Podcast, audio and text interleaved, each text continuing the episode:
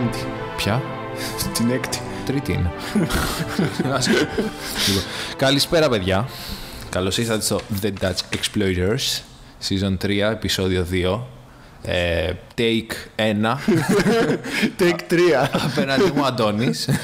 Από εδώ, Γιώργος. Και πάμε να κάνουμε μια σοβαρή ταινία επιτέλους. Θα πω εγώ. Γιατί όχι. Ναι. Δεν λέω ποια θα κάνουμε, γιατί την έχουν δει ατόμοι πριν βάλουν το επεισόδιο. Έμαθες. Και δεν λέω ποια ταινία κάνουμε. Λοιπόν, παιδιά, θα κάνουμε τον Barbie. Plot twist. Ποιος θα το βάλουμε καμιά πρωταπριλιά να έχουμε άλλο εξώφυλλο και να κάνουμε κάτι άσχετο, να κάνουμε το μικρό μου πόνι μέσα, κάτι τέτοιο. Θα μπορούσαμε πολύ άνετα να κάνουμε το πόνι.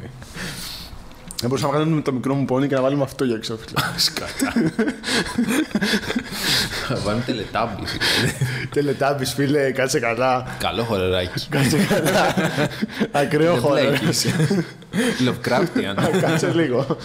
Σοβαρέψου λίγο. Δεν είναι απλά τα πράγματα με τελετάμπης. Λοιπόν, γενικά το έχουμε γαμίσει λίγο το μήνα. Δηλαδή τα κάνουμε λίγο όπως θέλουμε. Είναι λίγο δύσκολο μήνας, είναι προσαρμογής. Βέβαια είναι δικό μας το podcast, μπορούμε να κάνουμε τι θέλουμε. Το έχεις καταλάβει αυτά. Ναι. Είναι λίγο προσαρμογή μέχρι να επανέλθουμε. Γιατί και εγώ τώρα. Καταρχάς είχαμε πολλά νέα πράγματα. Δηλαδή, εγώ έχω σπίτι. Σωστό αυτό. Εσύ δεν έχεις σχολή γιατί τελείωσες. Εγώ δεν με αφήνω να φύγω από το σπίτι. Εσύ δεν θα φύγω να βγεις από το σπίτι. Δηλαδή. How the tables turn. Ναι. How the turntables που λέει και ο Μάικλ στο. Έτσι λέει στο διόρθωμα. Στην αρχή έτσι πήγα να το βάλω, μου και λάθος. Μάλλον από εκεί θα το θυμάμαι. Ναι. Εσύ έχεις σπίτι και δεν σε αφήνει να φύγεις. Εγώ έχω σπίτι, εσύ δεν έχεις σχολή. Εγώ έχω σχολή και δουλεύω. Θες να λίγο την έντασή σου. Γιατί νομίζω. Πού την έχεις? Στον κόδευ σου. Αλλά και την ένταση. Για μίλα τώρα. Νομίζω πειρά το δικό σου μικρόφωνο που το έχεις πιο εκεί. Δεν πειράζει. Το θέμα είναι να μην τους ξεκουφαίνουμε. Τώρα είναι κομπλέ. Ωραία, μια χαρά είσαι τώρα. Ναι, τώρα το κατέβασα. Λοιπόν. Ναι, το μικρόφωνο δεν ξέρω αν το κατέβασα. Το κατέβασα. Το μικρόφωνο δεν ξέρω αν το κατέβασα. Εννοούσε το πεταλαιόνι μου, Γιώργο. Παιδιά, ευτυχώς που δεν βλέπετε. Ευτυχώς που δεν είναι βίντεο podcast. Θα πω εγώ. Ωραία. Λοιπόν, Evil Dead OG. Αγαπημένη. The Evil Dead για σένα. The Evil Dead, θα το λέω για πάντα. Evil Dead. Evil Dead θα το λέω. Evil Dead. Αγαπημένο 80s. Αγαπημένο 80s. Όλες οι fucked up ταινίες γίνονται στα 80s. Fucking Sam Raimi. Και δεν είναι ότι έχω κάνει το fucking τον Sam Raimi. Για όσους δεν ξέρετε το Sam Raimi, ζείτε κάτω από πέτρα. Αυτό πρώτον. Δηλαδή, μέχρι και εγώ το ξέρω. Φανταστείτε. Φανταστείτε, παιδιά. Ο Γιώργος που δεν ήξερε την Eva Green στο προηγούμενο επεισόδιο. Και ξέρει τον Sam Raimi. Ντροπή σου. Απλά έτυχε να μην τη θυμάμαι, εντάξει. Είναι που δεν έχει παίξει. Όχι, έχει παίξει και σε horror. Απλά δεν είναι. Καλά, δεν ξέρω μόνο ηθοποιούς από horror. Έχω γενικές γνώσεις. Ξέρω σίγουρα ότι ξέρεις δύο ηθοποιούς από horror. Καλό είναι αυτό. Ξέρεις, το πρόβλημά μου είναι η μούρη τους. Δηλαδή, μπορεί το όνομα να το ξέρω, αλλά δεν κάνω στον εγκέφαλό μου σύνδεση, εικόνα. Περίμενε, δεν μπορείς να μου πεις αυτή τη στιγμή δύο γυναίκες θα το πεις από horror? Ναι, μπορώ. Μπορείς. Μια Goth. Ναι. Και τρεις πιστεύω. Την Emily Curtis. Ναι. Την άλλη που κάναμε την. Έχεις άλλες δύο. Μωρέ, πολλές έχω. Που μπορείς να πεις. Την Anya Taylor-Joy. Μπράβο. Τη φίλη σου. Ποια πολλές? Καλά, πόσες έχεις? Πολλές. Τη φίλη σου. Τον Τζενάκι. Ναι, Τζένα Ορτέγκα. Βλέπεις ότι ξεχνάω το όνομα, δεν είναι ότι τους ξέρω. Ωραία. Μια ξανθιά και αυτή μικρή. Την Πουφ, πώς την είπαμε? Florence Pugh. Μπράβο. Είναι ότι αυτό κολλάς στο όνομα. Μεγάλη γυναίκα σε κορυφαία horror ταινία που έχουμε δει μαζί. Θες να μου πεις την ταινία, μπορώ να το θυμηθώ? Όχι. Γιατί τώρα πρέπει να μαντέψω εσύ πάλι. Έχει παίξει και στο The Sixth Sense, σου είχα πει στο επεισόδιο. Τον Collette. Η Τον Collette. Είδα την παιδιά, μεταξύ τα νόματα. Τα ξέρω, απλά κολλάω. Ναι, αλλά το νευρονικό δίκτυο δεν έχει κάνει σωστό train μέσα. Την Eva Green. Δεν ξέρω. Τίποτα, τέλος πάντων. Anyway, οπότε Sam Raimi. Τι να πούμε, Evil Dead, όλο το franchise. Το έχει πάρει πλάτη. Ξεκινάει το 81. Α, θα του πας, γεννιέται το 59. Όχι, ξεκινάει το franchise από τα Spider-Man, εννοείται. Τα καλύτερα Spider-Man για μένα, αν ρωτάς. Καλύτερα movies. Α, καλύτερα σαν movies. Ναι, το έχει και το ακούω. Live action, αν θες. Καλύτερο αγαπημένος Spider-Man. Γιατί εγώ έχω ένα. Tobey Maguire. Αυτός, μπράβο. Εμένα είναι ο Garfield. Γιατί? Νομίζω είναι οι πιο... Κοίτα, και οι τρεις, κανείς από τους τρεις δεν έχει πετύχει 100% τον Μ' αρέσει όμως που έχουν ένα διαφορετικό take. Ναι. Κανένας από τους τρεις δεν έχει πετύχει 100% τον Peter Parker. Σαν Spider-Man, σαν τον καλύτερο Spider-Man, και όχι σαν Peter Parker, έχω ξεκάθαρα τον Garfield. Ξεκάθαρα. Σαν Peter Parker είναι μεταξύ του Maguire και του Tom Holland. Πιστεύω λίγο Maguire περισσότερο. Ναι. Αλλά σαν Spider-Man πιστεύω ότι είναι ξεκάθαρα ο Garfield καλύτερος. Και ο Tom Holland δεν είναι κακός. Είναι ωραίο take. Ναι. Τέλος πάντων. Doctor Strange, σε πιο πρόσφατο... Έχω να πω πολλά πράγματα γι' αυτό. Γιατί εγώ το έχω δει. Δεν θα πούμε για την ταινία. Το έχω δει στο σινεμά, Γιώργο, αυτό. Το έχω δει στο σινεμά. Και εγώ το είδα στο σινεμά. Το έχω δει σε IMAX, ξέρω εγώ. Τροπής σου. Αλλά δεν πλήρωσα. Τροπής σου. Δεν πλήρωσα. Δεν δίνω λεφτά στην Disney. Εντάξει. Σε ένα ποντίκι. Τι? Δεν ήθελα να πω το όνομα Disney. Όπου το ξαναπά. Μην το λες αυτό, γιατί. Καλά εδώ. Σε κάνα άλλο podcast το πεις και σε καταλάβουν. Πληρώνουμε στην Ολλανδία. Μας έρθει κανένα έξτρα πρόστιμο. Μπετάλεν θα σου πει η Disney. Τι άλλο. Drag Me to Hell. Το έχω δει. Και εγώ το έχω δει. Να πω ότι δεν μ' άρεσε το Drag Me to Hell. Εμένα μ' άρεσε. Ωραία. Ευχαριστώ που συμφωνούμε σε αυτό. Αυτά έχω σημειώσει. Νομίζω ότι κάνει και το Oz. Ναι. Νομίζω με τον Drag Me to Hell ότι αν το δω τώρα, ίσως να μ' αρέσει περισσότερο. Ίσως να το εκτιμήσω περισσότερο. Δεν ξέρω. Εγώ το έπαθα αυτό με το Evil Dead. Με το Evil Dead. Ήθελα να ξεκινήσουμε έτσι την κουβέντα. Ωραία, για πες. Λοιπόν, πιστεύω ότι αυτή την ταινία. Καταρχάς. Να την ξεκινήσω. Τσάμπα είναι. Αυτή η ταινία νομίζω μπορεί να κριθεί από δύο διαφορετικά είδη ανθρώπων. Αυτούς που την είδανε τότε, που τη ζήσανε το 80 ή την είδαν ας πούμε το 90, και αυτούς που τη βλέπει για πρώτη φορά σήμερα, ξέρω, το 2023 ή και από το 2010 και μετά, θα σου πω. Αν το δει κάποιος που είναι και τύπου 20-25 χρονών και είναι τώρα 2023 και τη δει, νομίζω πολύ δύσκολα θα του αρέσει. Ναι. Το πιστεύεις και εσύ? Το πιστεύω, γιατί η νέα γενιά πλέον έχει συνηθίσει σε άλλο τύπου. Σε άλλο τύπου, τελείως. Πολύ μοντέρνα, πολύ green screen, πολύ τέτοια πράγματα.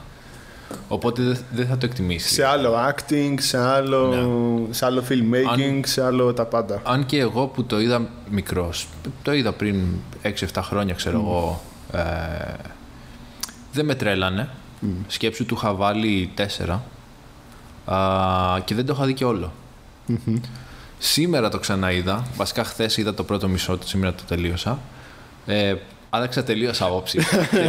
Ναι. Δηλαδή θα δεις το rating τι έχω βάλει. Ναι, ωραία. Οπότε βλέποντας το με πιο όριμη, από πιο όριμη σκοπιά, είναι...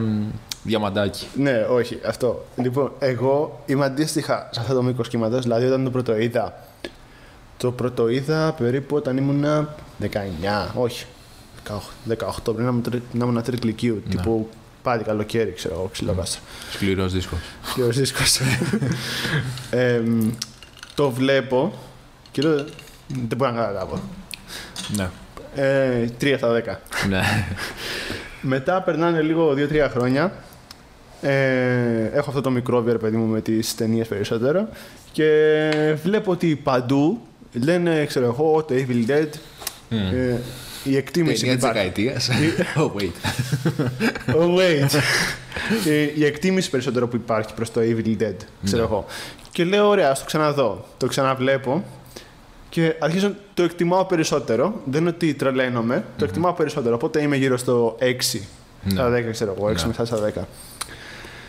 Το ξαναβλέπω Δεν το ξαναβλέπω όλο, βλέπω το προχωράω λίγο κτλ. Ναι. Μ' αρέσει ακόμα περισσότερο. Έφτασα, δηλαδή, και μπήκα σήμερα στο IMDb μου και βλέπω ότι του είχα βάλει 9. Τι λέει, και χθες το βράδυ ήταν. Βασικά, χθες έπρεπε να αποφασίσω αν θα το δω πάλι ή όχι. Γιατί δεν είχα χρόνο, γιατί δούλευα, ξέρω εγώ κτλ. Και λέω στην αρχή να δω κανένα review. Ναι. Βλέπω ένα-δύο, ξέρω εγώ. Αλλά με κάτι με πιάνει εκείνη την ώρα και λέω ρε φίλε. Δεν είναι το ίδιο. Θέλω να το δω πάλι. Οπότε το ξανάβαλα και όχι απλά το έβαλα. Είχα ένα χαμό και λέω εδώ πάνω που το έβλεπα, που το ξαναέβλεπα. Και λέω είναι ταινία που νομίζω ότι μπορώ να τη βάζω και να τη βλέπω στην τηλεόραση πολλές φορές. Να κάθομαι και να τη βλέπω. Πολλές και φορές. Ίσα ίσα αυτό που λες ότι μπήκες στη διαδικασία να τη δεις και να την ξαναδείς και να την ξαναδείς. Ενώ και στην αρχή δεν σ' άρεσε, κάτι σημαίνει. Αυτό. Κάτι έχει η ταινία, ρε φίλε, που δεν το πιάνεις κατευθείαν. Κάτι σίγουρα για να την ξαναδείς και να την ξαναδείς. Και όχι απλά για να πιέσεις τον εαυτό σου να σου αρέσει, γιατί είναι η νόρμα που πρέπει να σου αρέσει. Ακριβώς. Κάτι σε εντρεγκάρει, ρε παιδί μου, να θες να δεις. Και όντως είναι αυτό το πράγμα. Επίσης, να κάνω μια παρένθεση. Δεν κάναμε rating στο προηγούμενο επεισόδιο. Α, ναι. Δεν ξέρω αν το παρατήρησε κανείς. Οπότε θες να κάνουμε ένα rating για το Evil Dead Rise. Θα βάλω. Ότι χρειάζεσαι 3 μοσκομιούλια να το πεις. Wow. Τόσα πολλά. Θα σου βάλω 2. Εγώ έβαλα 1 μοσκομιούλ. Να το έχεις έτσι στην άκρη να πεις. Άντε, 2 για να μην είμαι κακός. Θα το ακούσω. Δύο μοσκομιούλ. Ωραία. 2 μεταφράζω σε σένα που δεν είναι αυτό, ή σημαίνει 4/10. Ωραία, ναι. Άλλοι βάζουν 6,9 σαν IMDb. Πρόβλημα. Θα δει κανείς. Οκ. Καλά, άλλοι πρέπει να κάνουμε ένα επεισόδιο. Πρέπει να κάνουμε ένα μήνα ή ένα επεισόδιο που θα είναι tribute σε ταινίες που δεν βρίσκουμε το νόημα. Ναι, ή που έχουν πάρει λιγότερα από όσο θα έπρεπε, από όσο αξίζουν να έχουν. Underrated δηλαδή. Ναι. Α, οκ. Το δέχομαι. Θα μπορούσε να έχουμε. Αλλά θα είναι μήνα, δεν θα είναι επεισόδιο. Καλά. Δηλαδή το Skina Maring που είχε γίνει πανικός όταν είχε βγει. Αν το δεις. Ναι, όχι, αυτό άκουσα ότι. Γινόταν χαμός όταν πεζόταν στα φεστιβάλ και στα τέτοια. Και όταν πήρε wide release στο σινεμά. Ποιο λες τώρα, το Skinamarink. Ναι. Όταν πήρε wide release στο σινεμά, δεν άρεσε σε κανένα. Ναι. Δεν είδα ούτε μια καλή κριτική. Το έχεις δει. Όχι, δεν πήγε καν στον κόπο να το δω. Μπορώ να πούμε σε κάνα επεισόδιο να πω τι γίνεται. Τέλος πάντων. Ωραία, θες να πάμε στην ταινία. Να πάμε στην ταινία. Α, και επίσης πριν πάμε στην ταινία, άλλο ένα παράδειγμα σε αυτό που λέγαμε τώρα με το Evil Dead, το πώς το καταναλώνει ο κόσμος. Είχαμε πάει να δούμε το Doctor Strange. Ναι. Και υπόθεση τίποτα. Ωραία. Χαρακτήρες. Δεν θα μιλήσω για το ότι χάλασε ολόκληρο character arc της Scarlet Witch από μια ολόκληρη σεζόν σε σειρά δικιά της. Και λέγανε πόρε, πούστηκα, τι ξεχάσαμε. Παιδιά, αφήστε το. Θα την κάνουμε κακιά πάλι στην αρχή. Έλα, έτσι ξεκινήσει η ταινία. Που, OK, θα σου πει μετά ο άλλος είναι το βιβλίο. Ναι. Χέσε με όμως, γιατί είδα μια ολόκληρη σεζόν σειράς αφιερωμένη σε εκείνη. Ναι. Για να μου κάνεις μετά αυτό. Τέλος πάντων. Ξεκάθαρα αυτό που μου άρεσε στην ταινία ήταν η σκηνοθεσία. Ναι. Όλα. Ό,τι τρίξ είχε ο Sam Raimi, ό,τι πλάνα είχε ο Sam Raimi, ό,τι ιδέες είχε ο Sam Raimi. Αυτό είναι κατά πόσο τον άφησε και η Disney να κάνει αυτά που θέλει. Γιατί συνήθως η Disney τείνει στα super hero movies να έχει μια εικόνα και να έχει μέσα 8 εκατομμύρια πράγματα και να μην να κοιτάξεις. Και επίσης δεν αφήνει και ελευθερία στους σκηνοθέτες. Λέει θα βάλεις αυτό και αυτό. Απλά τι είχε γίνει τότε. Είχαν προσλάβει να το κάνει ο Scott Derrickson που είχε κάνει και το πρώτο, ο οποίος έρχεται και αυτός από horror background. Ναι. Και τι γίνεται. The Hills Have Eyes poster. Ναι. Άσχετο, παιδιά, βλέπουμε ταινία παράλληλα. Πετάγεται ένα The Hills Have Eyes, ας πούμε, poster. Και τι γίνεται. Τον έχουν βάλει να το κάνει horror, του λένε. Ναι. Οπότε Scott Derrickson, horror σκηνοθέτης, το κάνει horror. Και τι γίνεται τότε, λέει η Disney, ρε παιδιά, ρε μαλάκα. Τα βλέπουν και μικρά παιδιά. Το βλέπουν και μικρά παιδιά, θα βομηθούν και θα φύγουνε. Τον απολύουνε. Θα χάσουμε λεφτά. Πρόσεξε, τον απολύουνε. Μετά ψάχνανε σκηνοθέτη, δεν βρίσκανε, τον ξαναπαίρνουνε πίσω. Τι λες. Το ξαναγράφουνε, ξαναρχίζει να γυρνάει, του λένε ρε μπρο, τι σου είπαμε, να το κάνεις χώρο, αλλά όχι να είναι τρομακτικό. Και λες τώρα, τι, πώς, το ξαναπολύουνε. Και μετά, επειδή δεν είχαν να κάνουν και είχε προχωρήσει, είχαν κάνει και pushback στην ημερομηνία κτλ. Αφού έτσι και δεν μας νοιάζει την ταινία για τον Μπούτσο θα είναι, ούτε μας ενδιαφέρει τι θα κάνουμε με τη Scarlet Witch. Άντε, για να μπορέσει να πάει ο κόσμος να τη δει τουλάχιστον, θα πάρουμε τον Sam Raimi που έχει κυριολεκτικά από τη σύνταξη. Πραγματικά. Γιατί είχε πάρει σύνταξη, δεν έκανε ταινίες. Σου λέει έχει κάνει και το Spider-Man, εντάξει, κάτι θα ξέρει. Αυτό. Και λένε εντάξει, μόνο που θα έχει το όνομα σε Sam Raimi θα τραβήξει τον κόσμο να πάει να το δει. Ναι. Και όντως η ταινία ήταν μόνο ό,τι καλό είχε η ταινία ήταν ο Sam Raimi, ό,τι κακό είχε η ταινία ήταν η Disney. Βγαίνουμε το σινεμά και το συζητάω με μια φίλη μου για την ταινία και της λέω σ' άρεσε η ταινία. Μου λέει ρε εσύ, δεν είμαι και στις ταινίες έτσι φαν. Δεν το ψάχνω τόσο. Ναι, δεν το ψάχνω τόσο. Αλλά μπορώ να καταλάβω ρε παιδί μου αν μ' άρεσε με ταινία ή όχι. Και λέει, ξέρω εγώ, μ' άρεσανε πάρα πολύ κάτι περίεργα πλάνα που είχε, κάτι αυτό με τους καθρέφτες, κάτι με το νερό. Κάτι horror σκηνές έτσι πολύ dark. Λέω, αυτό που λες είναι ο Sam Raimi. Και θυμάμαι εκείνη την ώρα ότι μου είχε πει ότι συχαίνεται το Evil Dead. Γιατί το είχε δει και δεν μπορούσε να καταλάβει, γιατί το βλέπει ο κόσμος τρομακτικό. Το ακούω. Και της λέω, ωραία, όλο αυτό που είπες είναι το Evil Dead. Δηλαδή, άμα βάλεις να εκδίσεις το Evil Dead, είναι το ίδιο πράγμα. Ναι. Το Evil Dead είναι λίγο πιο κωμικό, θα σου πω εγώ. Ναι. Οπότε, ξαναδώσε μια ευκαιρία στο Evil Dead τώρα που το έχεις δει ήδη μια φορά και είδες και αυτό. Παράλληλα το λες και στο κοινό αυτό, Αντώνη. Μπράβο Γιώργο, μπράβο. Εντάξει, είμαστε εκεί πάνω είναι το podcast. Φέρε ρε μαλάκα, φέρε. Μια χορηγία. Κονφετί. Δεν έχουμε. Βάλτο σε ειδικά εφές. Στο μοντάζ. Μαλάκα, μπήκε μια μίγα μέσα τεράστια. Κοίτα. Μέλισσα είναι. Εντάξει, έφυγε λοιπόν. Ναι, και της λέω αυτό. Δηλαδή, δώσε άλλη μια ευκαιρία εσύ που φίλη μου που ακούς να ξαναδείς το Evil Dead. Άμα σου άρεσε αυτό που είδες στο Doctor Strange, το Multiverse of Madness. Όχι, ήταν σου άρεσε η ταινία, σ' άρεσαν κάποια. Και δες το λίγο και με open mind, εγώ θα πω. Ναι. Μην το δεις για αυτό που σου δείχνει στην εικόνα. Ναι. Απαραίτητα. Αυτό. Και μην το δεις με βάση αυτό που σου λένε ότι είναι τρομακτική ταινία. Ναι. Ότι καλά. Είναι τόσο τρομακτική. Είναι. Αν τη δεις στις σωστές συνθήκες. Μαλάκα, έχει πολύ horror μέσα. Ναι. Το θέμα είναι ότι είναι campy horror. Και δες το και 80's να σε πω. Όχι, εγώ το λέω. Είναι όντως τρομακτική ταινία. Ναι. Έχει τρομακτικά πλάνα. Ναι. Αλλά είναι campy horror. Είναι campy horror. Δεν μπαίνει καθόλου την αυτό. Δεν είναι για όλους, βέβαια. Έτσι. Ναι, ξεκάθαρα. Δεν είναι για όλους. Κάποιος να τη δει και έτσι δεν είναι απαραίτητο ότι θα το αρέσει. Ναι. Απλά λέμε αυτό το. Πώς καταλήξαμε, ρε παιδί μου, εμείς να έχουμε αλλάξει, ρε παιδί μου, mindset και πώς θα μπορούσε κάποιος άλλος αντίστοιχα να έχει αλλάξει. Ναι. Για Bruce Campbell δεν είπαμε καθόλου. Ένας τυχαίος. Ένας τυχάρπαστος. Και επίσης θέλω να πω και για το Sam Raimi, δεν ξέρω αν σε πειράζει, αλλά ξεκίνησε να τη γράφει, να την φτιάχνει στα 20 του. Τα αφήνω αυτό εδώ. Θα σε ρωτήσω, Αντώνη, εσύ στα 20 σου τι έκανες.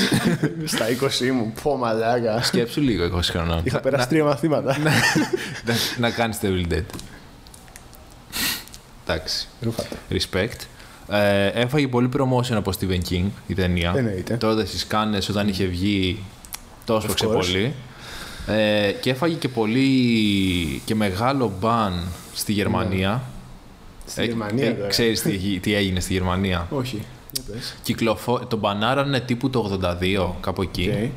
Okay. Είχε γίνει χαμός γιατί έπαιζε σε όλα τα black market και το θέλανε παρανόμως όλοι να το δουν στη Γερμανία. Και ξαναήρθε σε DVD το 2001 και ήταν και cut του κερατά. Είχε κατακοπεί. Αυτό το έχω ακούσει. Ναι. Και ξαναέγινε μπαν το 4 ή το 6. Δεν θυμάμαι, θα σε γελάσω. Ήταν η περίοδος τότε στη Γερμανία. Ναι, κάτσε να μιλάω με facts. Έγινε. Ναι, έγινε μπαν μετά από λίγο καιρό και τον Ιούλιο του 16 βγήκε uncut στη Γερμανία. Okay. Ιούλιο του 16 από το 81. Ναι. Ήταν κάτι παρόμοια φάση με τον Necromantic, ξέρω εγώ. Στη Γερμανία. Ακραίο. Αυτό που δεν παίζονταν και έπρεπε να πας underground, ρε παιδί, να το δεις. Πολύ ακραίο. Επίσης, το ξέρεις ότι έπαιζε και sequel Freddy vs. Jason vs. Us. Πω. Ναι. Ήθελαν να το κάνουν αυτό και δεν τα βρήκανε το New Lines με σύνδεμα με τον Bruce Campbell. Και δεν τα βρήκανε. Ωραία, φίλε. Αλλά έχει βγει σε κόμιξ. Ναι. Και νομίζω έχει βγει 7 τέτοιοι. Ψήσου. Έχω ψηθεί πάρα πολύ. Και έχει εξαοπλίσει τον Nas, ξέρω, και από πίσω Freddy και Jason. Πω. Χαντεύστε ποιος θα κάνει. Ποιος θα τα διαβάζει στο επόμενο επεισόδιο. Αυτά είναι ωραία πράγματα να γίνονται. Ναι. Ωραία. Θες να μπεις στην ταινία? Βεβαίως. Αλλά και. Λοιπόν, πάλι πολύ απλό premise, θα πω εγώ.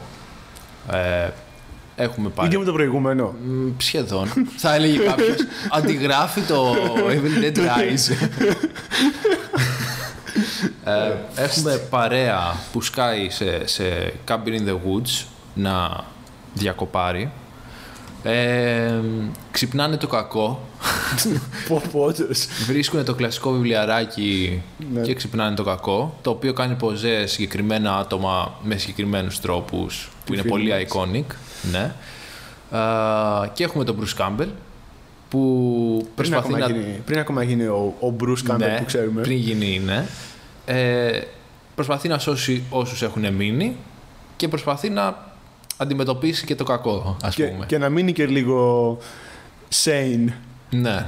Γιατί αυτό που γίνεται γύρω του είναι... Ναι. Ξέρω να βλέπεις τους φίλους σου να παθαίνουν αυτά τα πράγματα, να πρέπει να τους σκοτώσεις, ξέρω εγώ. Να τρώνε χέρια, πόδια, να κόβουν, να φέρουν να κόψεις εσύ χέρια, πόδια. Ναι. Οπότε έχει πολύ αίμα, πολύ βία, πολύ ειδικά εφέ. Έχει ειδικά εφέ, Γιώργο μου. Πολύ practical εφέ, συγγνώμη. Έχει ειδικά εφέ ταινία. Νομίζω... Τα ειδικά εφέ έχουν λίγο ταινία. Αν μπορώ να το πω σωστά. Το έθεσες πολύ ωραία. Ευχαριστώ. Αυτή είναι η ταινία, χωρίς spoilers, θα πω εγώ. Έχεις να προσθέσεις κάτι που μου διαφεύγει? Όχι, μόνο το ότι είναι 4 ηθοποιοί και ο Sam Raimi. Είναι 5 ηθοποιοί και ο Sam Raimi. Αυτό. Το γυρνάει. Αυτό. Που κάνει και κάμεο στην αρχή. Ναι. Και σταματάει εκεί, και είναι μια καλύβα. Πολύ ωραία ροή, θα πω. Πολύ ωραία. Δεν βαριέσαι. Πολύ ωραία ροή. Ξεκινάει κατευθείαν χώμη.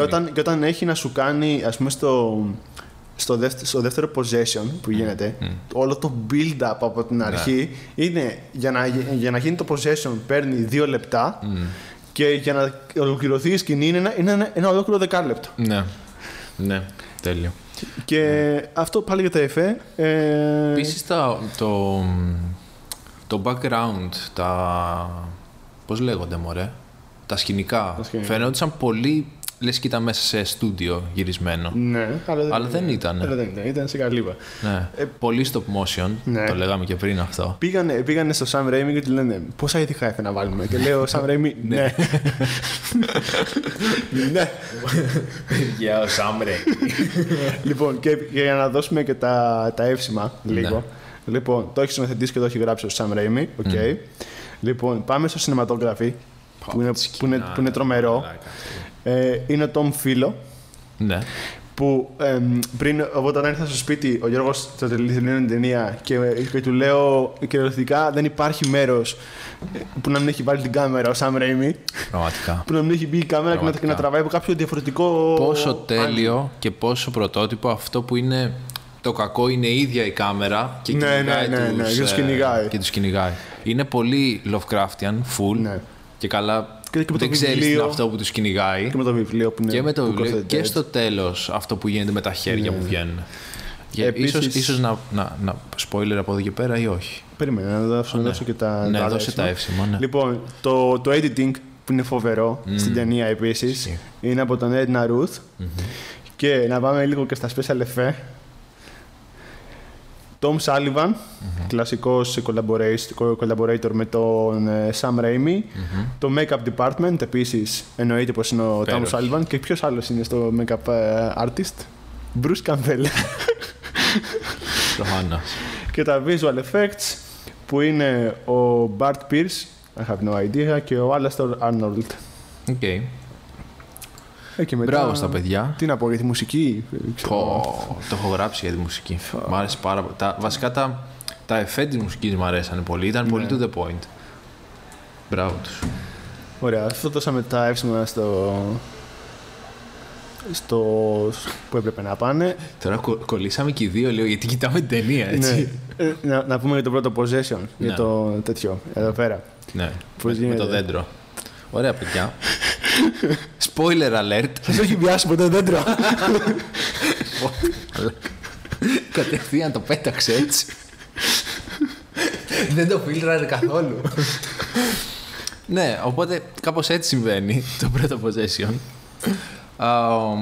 Πώς ξεκινάει όμως, γιατί δεν ξεκινάει έτσι. Έτσι ξεκινάει. Ναι, όχι. Να πούμε ότι είναι όλο stop motion πάλι. Ναι, ναι. Βλέπεις, ξέρω εγώ, τα κλαδιά, γιατί προφανώς δεν είχαν CGI. Ναι. Οπότε έπρεπε με κάποιο τρόπο να κάνει το δέντρο ότι κουνιέται, είναι ζωντανό. Ναι. Οπότε τι θα κάνουν. Stop motion. Ναι. Όλο. Είναι, φανταστείτε τώρα, π.χ. έχετε ένα Venusaur στα Pokémon. Και λέτε να κάνει rap. Και βγάζει τα πλοκάμια του και τα δένει γύρω από τα πόδια και τα χέρια, ξέρω εγώ. Τι. Απλά αντί για Venusaur, φαντάζομαι ότι έχετε ένα δέντρο. Πώς. Αυτή μπορεί να το πω και εγώ. Σε έχει βιάσει Venusaur ποτέ? Τι. Δεν ξέρω. Είπες αντί να έχεις ένα δέντρο, έχεις Venusaur. Έχεις ένα Venusaur. Και ταιριάζει επίσης αυτό που λέγεται το Venusaur, γιατί το Venusaur είναι το πιο κλασμένο Pokémon στα Pokémon. Κάγκουρας. Ρούφαντο. Κάγκουρας. Είναι το πιο κλασμένο Pokémon στα Pokémon. Δεν είναι ένα άλλο που. Αυτό το που πετάει ρε από την ομάδα πύραυλος που έχει και τα αέρια. Ο Koffing, πώς λέγεται. Το Koffing. Που την πίνει μόνο του, έχει τοξικά αέρια. Το Venusaur έχει και το χόρτο, έχει και τα τέτοια πάνω του. Δεν ξέρω, δεν έχω άποψη. Και ταιριάζει γιατί οι ηθοποιοί σε μια σκηνή εδώ πέρα, το οποίο θα σχολιάσω πιο μετά, ήταν κλασμένοι όντως. Και πρέπει να το ξαναγυρίσουν. Στην αρχή δεν ξέρεις τι πήγαν να κάνουν. Τους λέει ο Sam Raimi, τους λέει θα μπείτε όλοι στα μάξι, όπως πάτε στο κάμπιν, και θα κάνετε όλοι χόρτο. Και ξεκινήσαν και το γυρνούσαν και ήταν όλοι κλασμένοι. Και το ξαναγυρίσαν την αρχή. Χόρτο την αρχή, αυτό. Ναι, οπότε τυλίγουν τα πλοκάνια πήγαν οι ρίζες. Από συνήθεια, τα κλαριά, ναι. Στα πόδια και τέτοια. Τις σκίζουν φουστάνι, σιγά σιγά, τη γρατζουνάνε και τέτοια. Και μετά ξαφνικά αρχίζεις και ακούς κάτι ήχους. Είναι τιτάν, αλλά ναι. Βουκολικό. Όντως. Θα μπορούσε να είναι όπως το τιτάν, ας πούμε, είναι carsploitation. Αυτό να είναι. Nature exploitation. Τριsploitation. Whatever. Οκ. Κορυφαία, τρομερή. Θες να μου πεις για στοιχεία που σου αρέσανε, γιατί εγώ έχω σημειώσει κάποια. Εγώ έχω σαν παιδί μου. Και να μην μιλήσεις καμιά εβδομάδα για τα στοιχεία που σου αρέσανε. Ωραία, ναι. Θα προσπαθήσω να το κρατήσω simple. Ναι. Ένα πράγμα θα πω κυρίως. Σαν άνθρωπος ο οποίος και εγώ ήθελα να κάνω ταινία. Mm-hmm. Πρώτον, το γεγονός ότι απλά ήταν μια παρεΐτσα, μαζευτήκανε σε μια καλύβα. Είχε ψολόκριο. Περάσαν καλά. είχε ψολόκριο, είχε βροχές, είχαν τα πάντα. Πώς ήταν στο Texas Chainsaw Massacre που είχε κολόζεστη και πεθαίνανε. Εκεί πέρα είχαν ψοφίσει το κρύο, ξέρω εγώ. Οπότε είχαν αρρωστήσει κιόλας και τα λοιπά. Αλλά φαίνεται ότι πέρασαν τέλεια στα γυρίσματα, καθώς το κάνανε. Οπότε είναι αυτό, ρε παιδί μου. Και δεύτερον, ότι η κάμερα πραγματικά δεν υπάρχει μέρος που να μην την έχει τοποθετήσει ο τύπος. Και να βλέπεις κάθε φορά σε οτιδήποτε ένα διαφορετικό angle. Ισχύει. Είναι τρομερό, δηλαδή το πώς έχει παίξει με την κάμερα. Είναι απίστευτο. Δεν βαριέσαι ποτέ λόγω αυτού. Ναι. Πιστεύω. Για μένα τα περισσότερα τα καλύψαμε. Δηλαδή, εμένα μου άρεσε full που ήταν Lovecraftian. Full. Mm-hmm. Προφανώς τα special effects, το score και τα ειδικά εφέ της μουσικής, η ατμόσφαιρα που έχουν φτιάξει, που είναι έτσι αποκομμένο, βάζει και τον καπνό, ξέρω εγώ, και καλά ομίχλη. Πόσο από δίπλα, άμα δεις την κάμερα που κόβει από δίπλα, θα είναι το μηχάνημα που πετάει το καπνό. Όπως ο James Wan στο show που παντού, ξέρω, καπνό. Υπήρχε καπνός χωρίς λόγο. Στο διαμέρισμα πάνω στην πολυκατοικία, καπνό μέσα. Του είχε μείνει με κάποιο πάρτι, ξέρω. Μάλλον. Και οι τεχνικές που χρησιμοποίησε ο σκηνοθέτης μου άρεσαν πάρα πολύ. Mm. Όλες οι τεχνικές, αυτές με την κάμερα, πώς τα. Όλα. Τα stop motion. Πάντα, όλα. Χρησιμοποιείς, ακόμα και, και στο make-up, χρησιμοποιεί οτιδήποτε υπάρχει στα χέρια του σαν εφέ και να το κάνει. Ναι. Stop motion, πράκτικα, make-up, οτιδήποτε. Όλα είναι εφάνταστα όλα. Mm-hmm.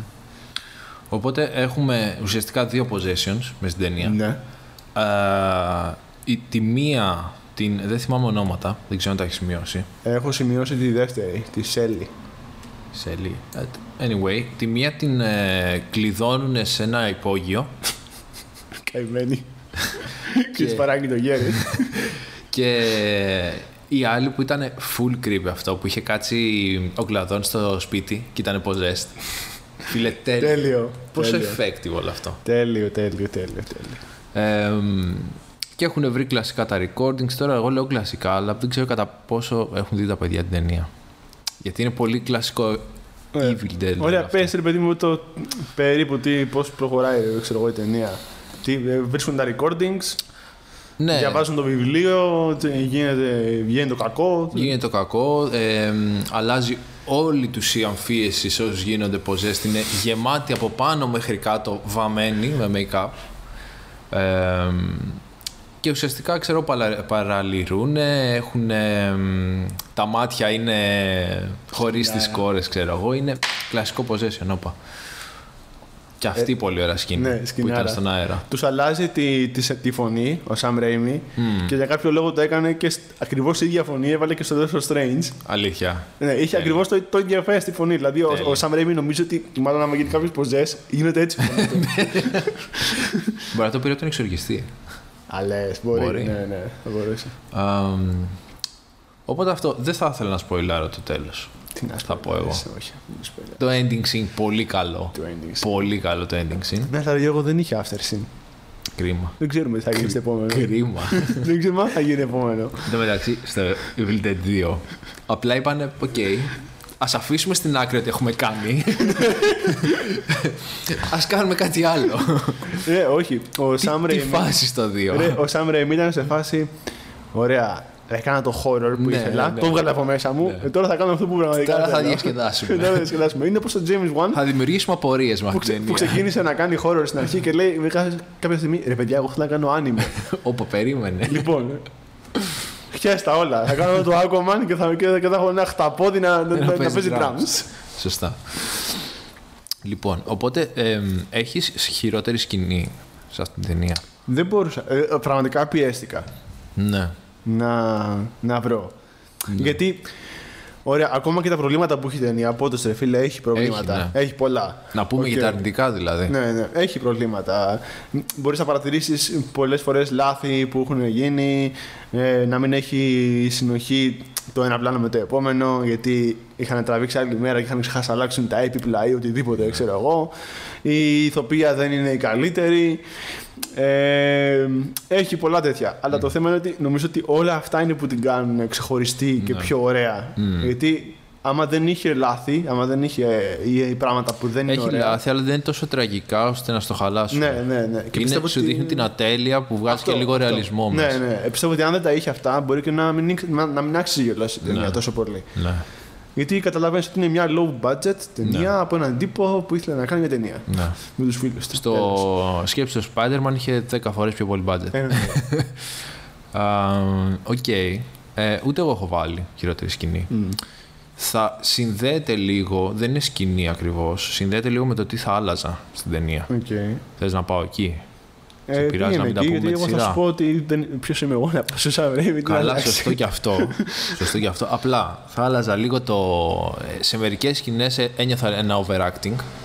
Όχι. Από τις ηθοποιούς. Underacting, καλά. Ναι. Θα άλλαζα λίγο το overacting. Οπότε δεν είναι τόσο σκηνοθετικές αλλαγές, είναι λίγο. Και δεν μου άρεσε. Όχι, αυτό είναι σκηνοθετική οδηγία. Actually. Ναι. Ο σκηνοθέτης αυτό που κάνει είναι να ρυθμίσει τα πάντα γύρω του. Οπότε πρέπει να καθοδηγήσει τους ηθοποιούς, τον κάμεραμαν, το οτιδήποτε. Και σε μερικές σκηνές είχε το ίδιο πρόβλημα που είχε και το Rise, στο ότι Γίνονται πράγματα. Έχεις βάλει αυτές τις δύο ταινίες στην ίδια εξίσωση. Εντάξει, αυτές τις δύο franchise εγώ τις έχω βάλει. Οι Warner Brothers τις έχω βάλει. Τώρα με έχεις καλώσει πάλι. Ναι, έχει το ίδιο πρόβλημα που γίνονται πράγματα και ξέρω εγώ, α, θα δώσεις ένα από ζεστ, θα σου κόψει το χέρι και θα είμαι καλά με αυτό. Είμαι κομπλέ. Ναι, όχι, εντάξει. Ότι δεν της πολύ νοιάζει κιόλας. Το έχει και εδώ. Νομίζω ότι δεν μπορούσαν, μπορεί να μην ήταν και στο εύρος του acting τους να το... Είναι και λίγο. Ναι, βασικά αυτό. Μπορεί να είναι και στο ύφος της ταινίας. Δηλαδή... Ίσως και στο writing. Ναι. Δεν ξέρω. Μα η ταινία.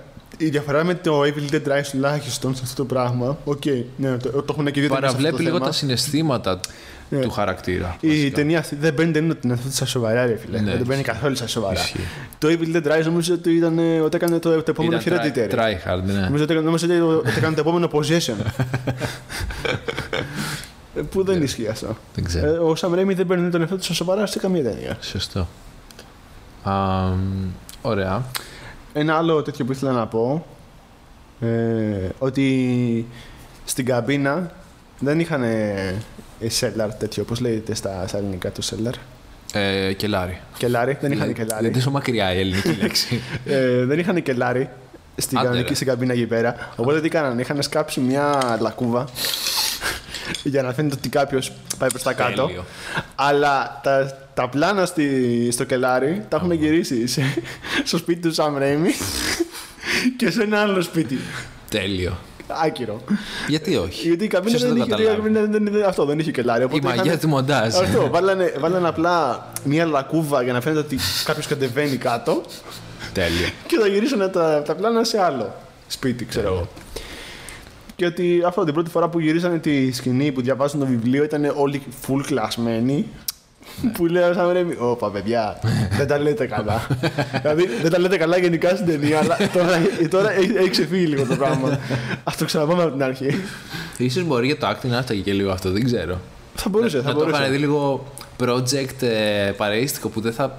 Βασικά, άμα κάνεις και κάτι τέτοιο, δεν περιμένεις ότι θα πάρει και τόση έκταση στην ταινία. Ναι. Οπότε δεν το παίρνεις και τόσο στα σοβαρά. Θα μπορούσαμε να πούμε σε αυτή την ταινία ποιο είναι το αγαπημένο μας practical effects. Θα μπορούσαμε να πούμε ποιο είναι το καλύτερο μας το αγαπημένο μας make-up. Ναι, το αγαπημένο μας σκηνή με αίματα. Make-up έχω. Για πες. Το possession αυτό που καθόταν ο κλαδόν που σου είπα. Τέλεια. Τέλεια. Σκηνή με αίματα δεν ξέρω. Πριν μου άρεσε μία που έδειξε λίγο πριν που έκανε με τα νύχια εδώ μες στο δέρμα. Στο κεφάλι. Έχει κάτι σκηνές που στάζουν αίματα από ρολόγια, από. Ναι, ή αυτό με το μαχαίρι. Έπιπλα, με τη σπάθα αυτή. Τη... και στο τέλος που. Spoiler alert. Τους σκοτώνει όλους και βγαίνουν και καλά όταν τους σκοτώνει τα χέρια από μέσα. Μετά γίνεται το κρανίο μένει επειδή λιώνει όλος και σπάει στα δύο. Τι έχει αυτή η ταινία, σεφέ. Χριστέ μου. Το possession στο κελάρι που σκάει από το ανοίγει και είναι κλεισμένο με μια λυσίδα. Και της λέει, ελάτε να σας γαμίσω, σε τέτοια φάση. Είναι φοβερό. Και με αυτό φτάνω λίγο στο best scene. Το οποίο δεν είναι ακριβώς scene. Κοίτα πλανάρα, ρε μαλακά. Ναι. Αυτό τι μου θυμίζει με το αίμα μπροστά στην κάμερα. Sam Raimi μου θυμίζει, τι μου θυμίζει. Ναι, δεν μου έλεγες Giallo, ναι. Και αυτό. Οπότε... Διαμελισμένη, ρε, πω μαλάκα, δεν πω. Και τρέμει όλο, τρέμει. Τέλειο. Πω οι φίλοι μας. Best scene δεν έχω βάλει. Εννοώ δεν έχω βάλει scene. Έχω βάλει ότι μου άρεσε πάρα πολύ το gimmick με την possession στο υπόγειο. Ναι. Που καθ' όλη τη διάρκεια της ταινίας ήταν στο background και την έβλεπες έτσι. Και έδειχνε κάτι κοντινά σε άκυρες ώρες. Ναι. Όλο αυτό το κομμάτι μου άρεσε πάρα πολύ που το έδειχνε συνέχεια. Το ακούω. Εμένα ήταν αυτή η σκηνή. Δηλαδή από το 41 που ξεκινάει μέχρι και το 48 που τελειώνει 50. Ναι. Που πάει οι φίλοι τους, η Σέλεϊ μπαίνει μέσα στο δωμάτιο. Κάτι γίνεται, δεν ξέρουμε τι. Μπαίνει ο τύπος μέσα να τη ψάξει. Και ξεκινάει όλο το πανηγύρι. Μετά γυρνάει αυτή, είναι μεθυσμένη, όχι μεθυσμένη, είναι υπνοτισμένη, όχι, είναι... Confused, δεν ξέρω. Την έχει κάνει ποζές, το κακό, και τους επιτίθεται. Και είναι σε φάση... Αγαμίσου μπορεί. Της κόβουν το χέρι στην αργή, μετά της κόβουν το πόδι, μετά αυτή τρώει το χέρι της. Όλα λάθος. Τη διαμελίζουνε και λένε. Ωχ, ρε μαλάκα. Οι φίλοι μας. Αυτά είναι φίλοι μας. Δεν πειράζει, έλα. Βάλε ένα σεντόνι άστρο, τη βάλουμε μέσα. Αν την πετάξουμε, πάρουμε άλλη μόνη φορά. Πραγματικά. Ναι. Είχε χιουμοριστικά στοιχεία, αλλά δεν ήταν τόσο τραβηγμένο όπως οι άλλες ταινίες. Δηλαδή το δύο βασικά. Εντάξει, μετά είναι κομμωδία. Ναι. Δεν είναι χώρος. Υπάρχει spin-off σειρά. Α, ναι, το ξέρω. Ναι. Και στα παιχνίδια. Ο Bruce Campbell βάζει τη φωνή του και στα παιχνίδια που έχει. Εννοείται πως βάζει τη φωνή του. Ναι, θεούλης. Ωραία, εσύ είπες αυτό. Double Bill. Double Bill. Νομίζω θα το έκανα με το Evil Dead το 2. Το 2. Εσύ το κάνεις με το remake. Ναι. Με ποιο remake? Ένα είναι το remake. Τι εννοείς? Πω, κοιτάτε τώρα φίλε. Την είδε. Ναι. Ναι, με το remake για να έχεις ένα διαφορετικό aspect του ίδιου πράγματος. Το ακούω, ναι, το ακούω πάρα πολύ. Λοιπόν. Ακόμα και η σκηνή, ας πούμε, με το πρώτο position με τα κλαδιά, ναι, που είναι η ίδια σκηνή, ξέρω εγώ, είχε διαφορετικό angle στο remake. Ήταν και πιο dark. Είχε και διαφορετικό ύφος, ναι. Είχε διαφορετικό ύφος. Μετά είχε το Evil Dead Rise, που το έκανε σαν σερ. Πού άλλο να το έκανε, γιατί αυτό θα σκεφτόταν μέσα στην πολυκατοικία, τι άλλο μπορεί να βάλει. Ναι. Και ήταν τόσο κακό εφέ green screen, ψεύτικο, που λες, και έχει διαρκές και όλες τις σκηνές. Λέει, είμαι περήφανος. Και λες τώρα. Έφυγε, ξέρεις κάτι. Σκεφτόμουν στο προηγούμενο επεισόδιο, ναι, όταν έφυγα από το σπίτι, ναι, ότι μήπως κάναμε μαλαγία που το κράσαμε τόσο πολύ και δεν το πήραμε χαλαρά, ρε παιδί μου, να πούμε. Όπως αυτό. Να μιλήσουμε σοβαρά για την ταινία, ξέρω εγώ. Αλλά λέω, όχι, ρε φίλε. Δεν το ξέρω. Δηλαδή, μου βγαίνει αυτό το πράγμα. Δηλαδή, με εκνευρίζει η ύπαρξή του. Δεν είναι ότι δεν μ' αρέσει σαν ταινία. Με εκνευρίζει η ύπαρξή του. Και έχει το πρόβλημα που έχει. Είναι ο λόγος που δεν μπορώ τα remakes που βγαίνουν πλέον. Ναι. Sorry. Το καταλαβαίνω. Συμφώνει πια. Συνάφη. Ωραία. Λοιπόν, άρα πάμε στο rating. Ωραία. Εγώ έχω βάλει, Αντώνη μου, αρχικά το αρχικό μου rating, αν σκεφτείς, ήταν 2 μοσκομιούρ χρειάζεται να πιείς. Οπα, shit. Ναι. Που δεν είναι και πολύ κακό να πιείς και 2 μοσκομιούρ καθώς το βλέπεις, άρα τα σε μένα. Ωραία. Τώρα το έχω πάει 3 μοσκομιούρ στα 5. 3 μοσκομιούρ στα 5. Από 4 το πήγα στο 8. Δεν πήγες στο 8. Δηλαδή, ωραία, σημαντική διαφορά. Άλλαξε η κοσμοθεωρία μου. Το ακούω. Πόσο πάνω από 7 έχει πάει. Πόσο πάνω από 7. Αν ήταν να το βάλω σε ένα rating τύπου, να το δω σαν ταινία, αν δουλεύει, γύρω στο 7 με 8 θα σου έλεγα. Ναι. Προσωπική επιλογή, ξεκάθαρα. Προσωπικό, και επειδή το έχω δει και τόσες φορές και νιώθω το edge να θέλω να το ξαναδώ τώρα, 4 στα 5. Επειδή πιστεύω ότι είναι ταινία που μπορείς να την ξαναδείς και να την ξαναδείς. Ναι, ισχύει. Και να περάσεις καλά. Είναι ταινία που μπορείς να περάσεις καλά. Να πάρεις μπύρες, να πάρεις μοσκομιούλ, να φωνάξεις την παρέα σου και να χαίζεστε και να γελάτε σε όλη την ταινία. Ισχύει. Είναι και για παρέα και είναι και για μόνος σου μπορεί να το δεις. Ναι. Αλλά νομίζω με παρέα θα το απολαύσει πιο πολύ. Αυτό με παρέα νομίζω είναι πολύ καλύτερο. Και θα σου βγάλω τελείως απ' έξω το aspect του τι έχει κάνει στο horror. Ναι.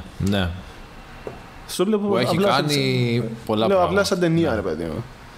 Ότι μ' αρέσει τόσο πολύ. Από τις πρώτες που ξεκίνησε τόσο splatter. Ναι. Και που ξεκίνησε και το campy horror που το έκανε το Freddy vs. Jason. Δηλαδή δεν χρειάζεται να είναι έτσι το horror. Μπορεί να το κάνεις και κωμικό. Ναι. Τι σκηνάρα να πήρε, μαλάκα. Που είναι ο άλλος ψόφιος στον φίλος του. Έτοιμος. Τρέχουν αίματα από παντού. Και του δίνει μάνστερ. Και του λέει, έλα, πιες νερό. Και επειδή έχει ανοιχτό το στομάτι του, το ρίνει με το ποτηράκι, του πέφτουν τα νερά έξω. Και λέει, δεν λέει μεταπόκριση, και το πετάει. Τέλειο. Ότι όλοι οι ηθοποιοί χτυπούσαν όντως κανονικά στα γυρίσματα, δεν είχαν κασκαντέρ και τέτοια μαλακίες. Ο Bruce Campbell πρέπει να έχει φάει βιβλιοθήκες, γιαγιά, καναπέδες, ό,τι μπορεί να φανταστείς να έχουν πέσει πάνω του. Τέλεια. Λοιπόν, τι έχουμε τώρα, Αντώνη? Την επόμενη εβδομάδα μπαίνει Οκτώβρης. Μπαίνει Οκτώβρης την επόμενη εβδομάδα. Θα ανέβει επεισόδιο. 3 Οκτώβρη. Να κάνουμε την ανακοίνωση. 3 Οκτώβρη, Γιώργο. Τι? 3 Οκτώβρη. 3 Οκτώβρη εννοείς. 3 Οκτώβρη. Τι έχεις πάθει. Λοιπόν, δεν θα δουλέψεις, εγώ θα δουλέψω. Γιατί εγώ δεν δουλεύω? Ναι, ρε μαλάκα, σιγά που θα δουλέψεις. Δεν είσαι στο Leiden. Σωστό αυτό που λες. Θα κάνουμε την ανακοίνωση. Ναι. Λοιπόν, παιδιά. Δουλεύω την Τρίτη που είναι απελευθέρωση τους Ισπανούς. Ο Αντώνης δουλεύει την Τρίτη, ξέρεις. Αυτή είναι η ανακοίνωση. Λέει θα την κάνουμε, θα την κάνουμε. Ναι, ωραία. Ναι. Αυτό προσπαθώ να το αφήνεις. Λοιπόν, παιδιά, είμαστε στην ευχάριστη θέση να ανακοινώσουμε ότι θα αποκτήσουμε, γιατί δεν έχει ανέβει ακόμα κάτι. Το αδερφάκι του The Dutch Exploiters. Το The Dutch Exploiters. Θα παρατηρήσατε ότι ο τίτλος έχει αλλάξει GR. Οπότε θα έχουμε νέο podcast στα αγγλικά. Uh-huh. Το οποίο δεν ξέρουμε πώς θα πάει και αν θα πάει. Θα πάει. Δοκιμαστικά. Οπότε εδώ θα ανεβάζουμε μόνο τα ελληνικά επεισόδια. Το άλλο τα αγγλικά προφανώς. Οπότε θεωρητικά δεν θα ανεβάζουμε κάθε εβδομάδα. Ναι, δηλαδή θα ανεβάζουμε μάλλον ένα lax. Ναι. Μία εδώ, μία στο αγγλικό. Οπότε δύο επεισόδια. Για εσάς δεν αλλάζει κάτι, για τους άλλους όμως φίλους μας. Οι Άγγλοι να σπάζονται που δεν ξέρουν ελληνικά. Και εσύ να σπάζετε άμα δεν ξέρετε αγγλικά. Βέβαια ότι εμείς ξέρουμε αγγλικά, δεν ξέρω πώς θα τα λέμε, αλλά δεν πειράζει. Ναι. Στα Ολλανδικά. Όχι. Τερούγ. Οπότε λογικά αναδεύτερη εβδομάδα θα ανεβαίνει επεισόδιο. Ναι, αναδεύτερη εβδομάδα. Ναι. Οπότε και οι θεματικές μπορεί να γίνονται λίγο πιο μεγάλες. Τύπου δίμηνες. Ναι, θα μπορούσε. Θα το δούμε. Όπως βασικά εδώ μεταξύ μας θα είμαστε λίγο πιο χαλαρά. Άλλος του μπλίφτ. Αυτό. Μεταξύ μας θα. Ό,τι θέλουμε θα κάνουμε σε αυτό το podcast. Στο άλλο θα είμαστε πιο by the book, πιο στρωτά. Οπότε αυτά από εμάς. Θα τα πούμε στο επόμενο επεισόδιο, λογικά. Και από τότε να θυμάστε τον Bruce Campbell γυμνό. Oh no. Να είστε γυμνοί και να το θυμάστε γυμνό. Οκ. Γεια σας.